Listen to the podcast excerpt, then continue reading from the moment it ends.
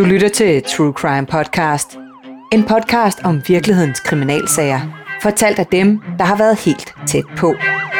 De har været tæt på efterforskningen, jagt på gerningsmanden, sporsikring, opklaring, rettergang og domfældelse.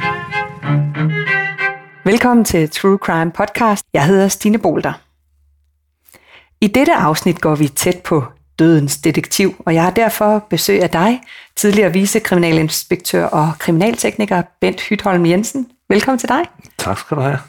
Nu kalder jeg dig jo en dødens detektiv, og det er jo fordi, du er en af dem, der igennem årene er kommet ud, når der er sket nogle af de aller værste forbrydelser i Danmark. Prøv at fortælle os lidt om dit job. Jamen altså, jeg kørte en årrække. Først så startede jeg selvfølgelig ganske naturligt i politiet som ganske almindelig betjent og var forskellige steder henne. Øh, og efter 10 år, så søgte jeg ind i det, der hed, dengang hed teknisk afdeling, og fik så en stilling der, øh, formentlig på grund af, at jeg havde en uddannelse fra mit tidligere liv som automekaniker, så man skulle ligesom have skruet hænderne rigtigt på. Øh, så blev jeg turnusmedarbejder derude i to år og gennemgik en kriminalteknikeruddannelse, og det var ligesom øh, at være lærling i et firma, hvor man var ude med dem, der var gamle og erfarne.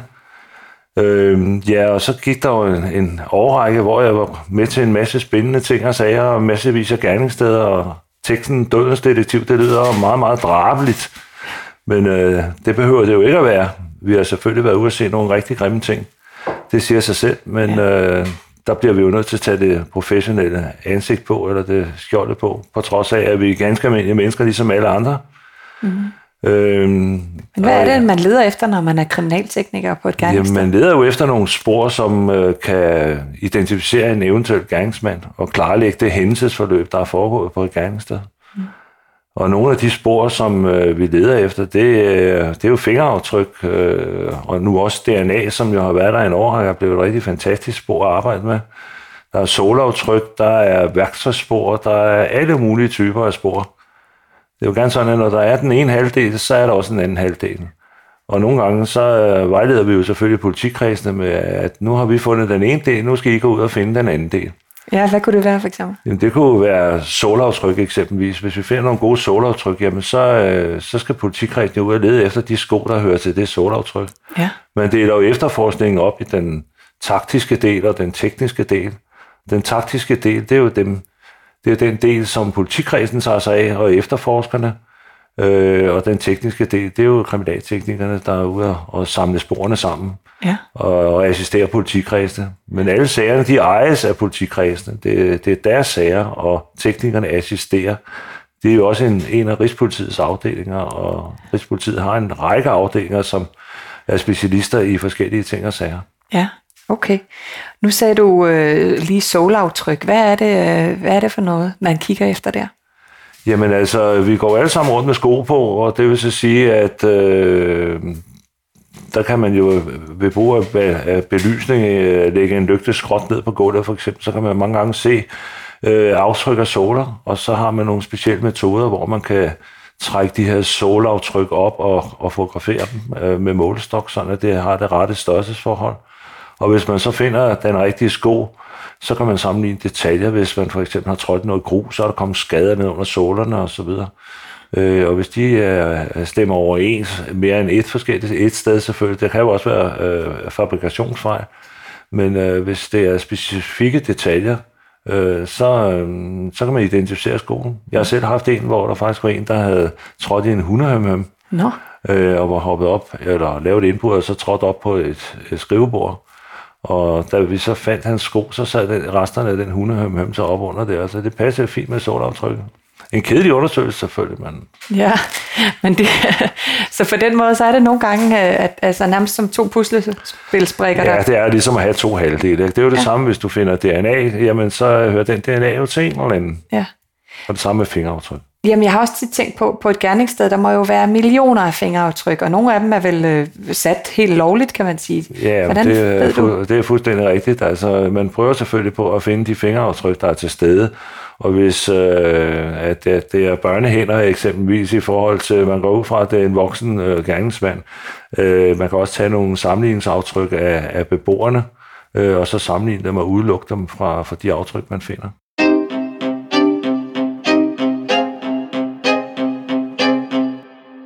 Hvad, hvad, har været, hvad er det mest, hvad er det vigtigste spor for dig at finde, når du er på et gerningssted? Uh, det kommer sørme an på, hvordan, så hvad det er for en sag, man snakker om. Ikke? Altså, det, men altså, det er jo klart, at uh, man vil jo gerne finde de aftryk, der kan identificere en gerningsmand. Det siger sig selv. Ja. Øh, og der har været rigtig, rigtig mange spændende sager, hvor man øh, har kunnet øh, identificere gerningsmænd ud for de spor, vi har fundet. Ikke? Ja, okay. Ja, for jeg ved, du har arbejdet med nogle af de mest kendte sager her hjemme i, i Danmark. Øh, vil du prøve at, at, at hive nogle af dem frem fra gemmerne? Ja, altså jeg, nu har jeg jo øh, været tekniker i rigtig mange år, og øh, øh, de fleste af årene kørte jeg som en kriminaltekniker, men så tog jeg mig en lederuddannelse, og det vil så sige, så har jeg jo haft berøringsflade med, med nogle af de store sager som leder.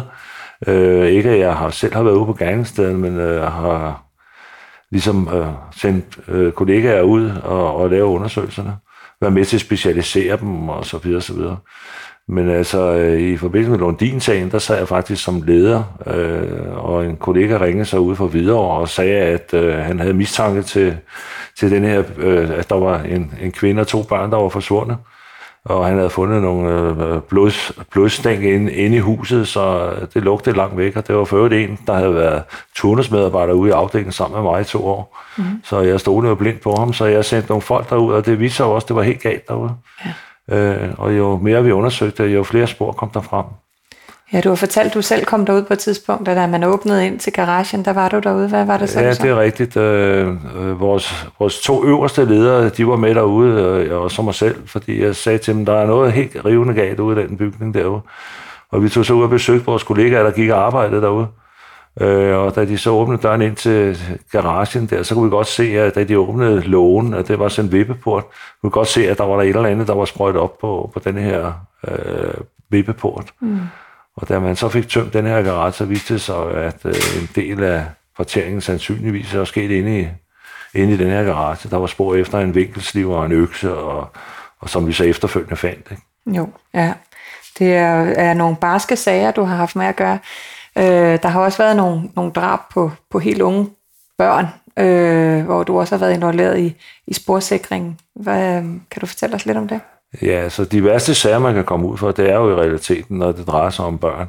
Øh, og der har vi jo heldigvis sådan en, en ordning med, at når der er nogle sager, som er noget ud over det sædvanlige, hvor man eventuelt kan følelsesmæssigt kunne blive ekstra påvirket, jamen så træder vores psykologtjeneste jo til, og så bliver kommer man til at møde med psykologerne, plus at man altså støtter hinanden så godt man overhovedet kan, øh, kollegaer imellem.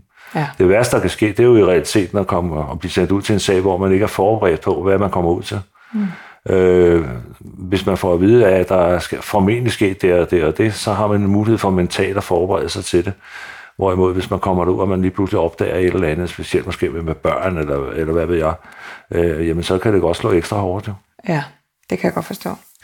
Øhm, der var jo også den her øh, sag med Scandinavian Star, hvis, hvis der nu er nogen, der ikke kan huske, hvad det var, øh, kan du så måske fortælle, hvad gik det ud på? Ja, det var jo en færge, som brød i brand, øh, hvor den var på vej heroppe fra Norge og ned til Frederikshavn. Øh, midt ude i Kattegat gik der ind i den, øh, og det viste sig så efterfølgende, at, at det var en påsat brand. Men jeg kan i hvert fald huske, at jeg hørte i radioavisen, at den her færge, der var brudt i brand, og øh, på et tidspunkt øh, steg dødsattallet derude, fordi man øh, slukkede branden derude, på, eller forsøgte at slukke den ude på havet, mens man så bukserede båden ind mod havn. og i løbet af eftermiddagen blev jeg så ringet op af vores daværende øh, chef, og spurgte, om jeg havde mulighed for at tage op til Lysekilde op i Sverige, og så øh, samtidig samle en kollega, der var brandekspert op, og så skulle vi så køre derop, fordi det var et dansk skib, det var dansk registreret, og øh, så skulle vi tage op og så se, om vi kunne finde ud af brandårsagen. Øh, vi landede derop, der klokken var halv et om natten, og der brændte skibet lystigt inde i, øh, inde i havnen, og der lå sådan en øh, bukserbåd med brændslanger og forsøgte at slukke. Så der var ikke nogen mulighed for at komme ombord. Øh, så, så vi blev installeret på et vandrehjem sammen med nogle norske kollegaer og så nogle svenske kollegaer, og så næste dag kom vi så ned på havnen øh, hvor at, øh, de så slukkede ud den ene ende, og så blev der sendt et hold op i, den, i agter inde på, på, på færgen. Og de kom så ned og sagde, at der lå døde overalt simpelthen. Mm. Øh, og så i stedet for, for grund af, at det var landet i en svensk havn, så var det svenskerne, der så skulle stå for brand efterforskning.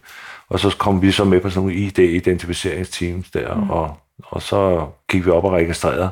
Og jo længere ind i skibet vi kom, jo mere forbrændte var de. Og til sidst, så var de simpelthen ligesom i krematorium. Mm. Altså, vi var deroppe i øh, cirka en uge, og jeg tror, det var 158 døde, der blev registreret deroppe. Hvordan er det at, at gå rundt øh, sådan et, et forfærdeligt sted, lyder det for? Det var et forfærdeligt sted. Mm. Øh, og det, det, det var, jeg må da sige, at jeg tog et videokamera med. Og på sidste dagen, øh, der filmede jeg så den norske chef, som jeg så meget op til, må jeg sige, øh, hvor han holdt en, en sådan en lille tale og takkede for vores indsats, og der ringede kirkeklokkerne ind i, i byen der, og jeg, jeg kan godt få en klump i halsen og bare snakke om det. Ja, det kan jeg godt forstå. Det har været en barsk omgang. Hvad hedder det? Øh, I det hele taget må det være barsk at gå rundt på de her steder. Øh, gerningssteder med blod, og der er billeder på væggen måske af de, øh, af de afdøde. Så, så, så bare lige her til sidst vil jeg høre dig om, hvor, hvordan kaperer man så ligesom det, du har sagt, der er psykologhjælp, men, men du tager en, du forklarer mig, at du tager en personlig, eller en, øh, en professionel maske på. Ja, altså det prøver man jo så vidt muligt i alle tilfælde, og, og, og jeg tror, der er en af de vigtigste ting, der findes i, i, i mit liv i alle tilfælde, det er jo min familie, det er min hustru, og det er mine børn og mine børnebørn, og min hustru har jo støttet mig gennem alle årene jo. Mm. Så, så det kan man jo kun være glad og stolt over. Ja. Og hun har måttet lægge øre til meget, det er der ingen tvivl om. Ja. Du har oplevet rigtig mange ting, både af de barske ting og nogle lidt mere sjove, men øh, tusind tak, fordi du øh, vil komme. Vi når desværre ikke mere lige i dag, men man kan jo høre meget mere til dit spændende arbejdsliv på dit foredrag, Dødens Detektiv, som kan bookes via True Crime Agency. Det var alt for denne gang med Dødens Detektiv. Du lyttede til True Crime Podcast, præsenteret af True Crime Agency. Jeg hedder Stine Bolter, og du kan læse meget mere om alt fra virkelighedens kriminalhistorie på truecrime.dk, hvor du også finder flere udgaver af netop True Crime Podcast.